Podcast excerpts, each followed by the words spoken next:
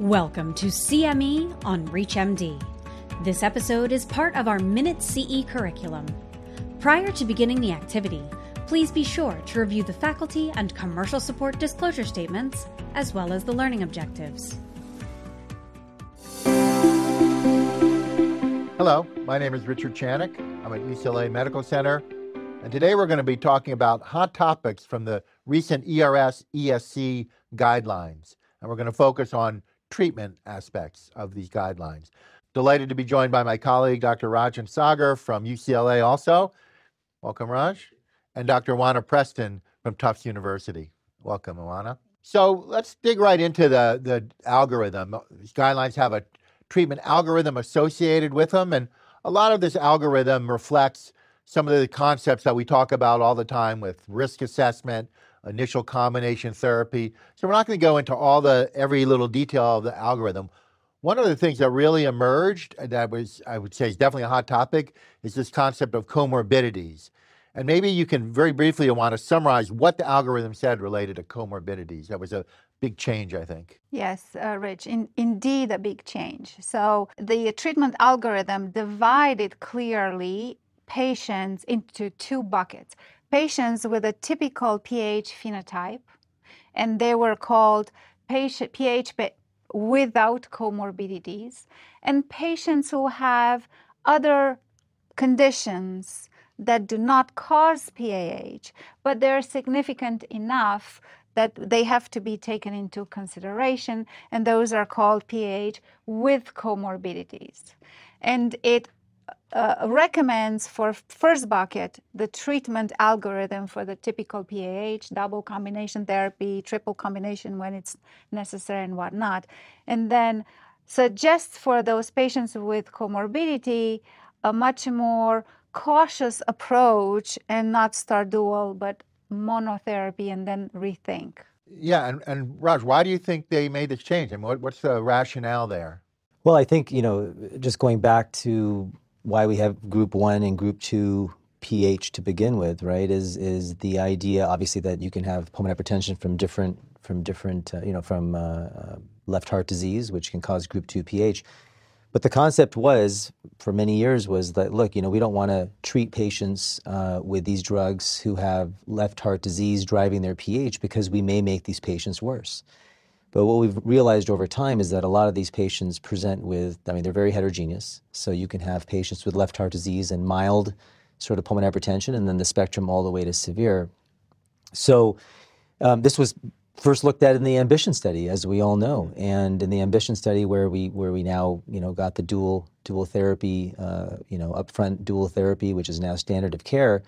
Uh, they had, as you all know, uh, a group of patients in there sort of early on in this trial which had three or more risk factors or comorbidities for left heart disease. And I think that study um, showed that, yeah, while the patients who had comorbidities didn't do as well as the patients without comorbidities, they still had a 30% reduction in clinical failure uh, as opposed to the 50% reduction in clinical failure as uh, compared to the pooled monotherapy. Yet they also had more side effects with the medications. They were more likely to discontinue the medications, but they still benefited to some degree. And I think that theme has sort of gone through with several registry approaches to this. So I think while things are muted with those patients, uh, they still potentially, if they have a significant PH phenotype, perhaps deserve a little bit more of a, a spectrum approach, maybe not just monotherapy up front. Yeah, and I think that, uh, and I'll, I'll see what your opinion. I mean, I think the message was that you know you, you consider monotherapy up front, but obviously you're still reassessing and maybe taking a stepwise approach rather than two drugs at once. If they have this, what they call left heart or you know cardiopulmonary phenotype, they refer to. Um, I mean, let's, let's talk about your practice. I mean, are there patients where you take that exact approach? As our population of PH patients lives longer, and the uh, age of diagnosis has moved compared to the 1980s.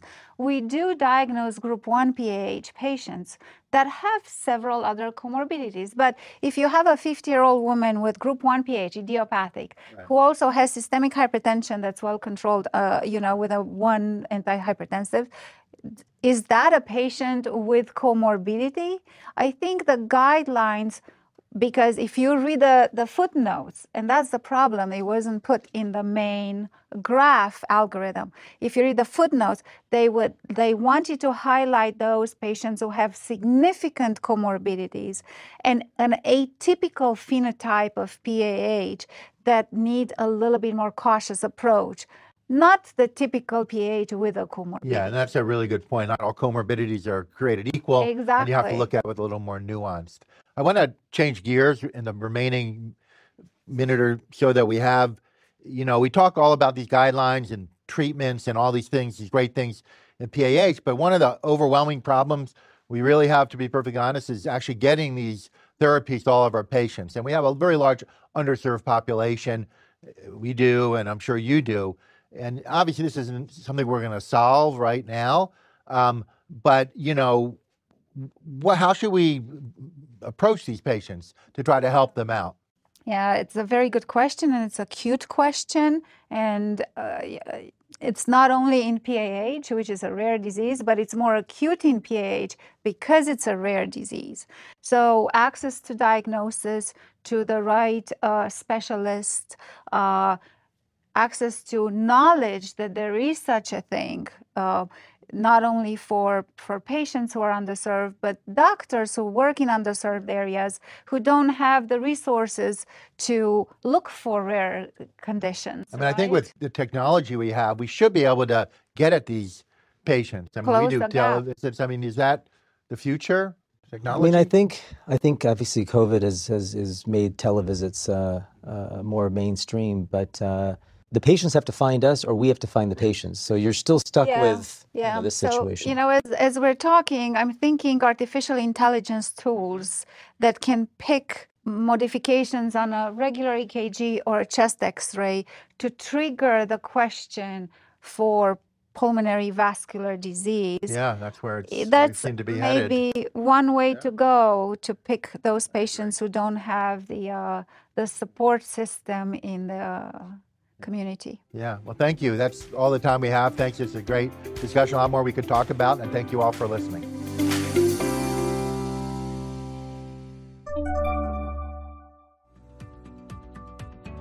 You've been listening to CME on ReachMD. This activity is jointly provided by Global Learning Collaborative, GLC, and Total CME LLC, and is part of our Minute CE curriculum. To receive your free CME credit or to download this activity, go to reachmd.com/cme. Thank you for listening.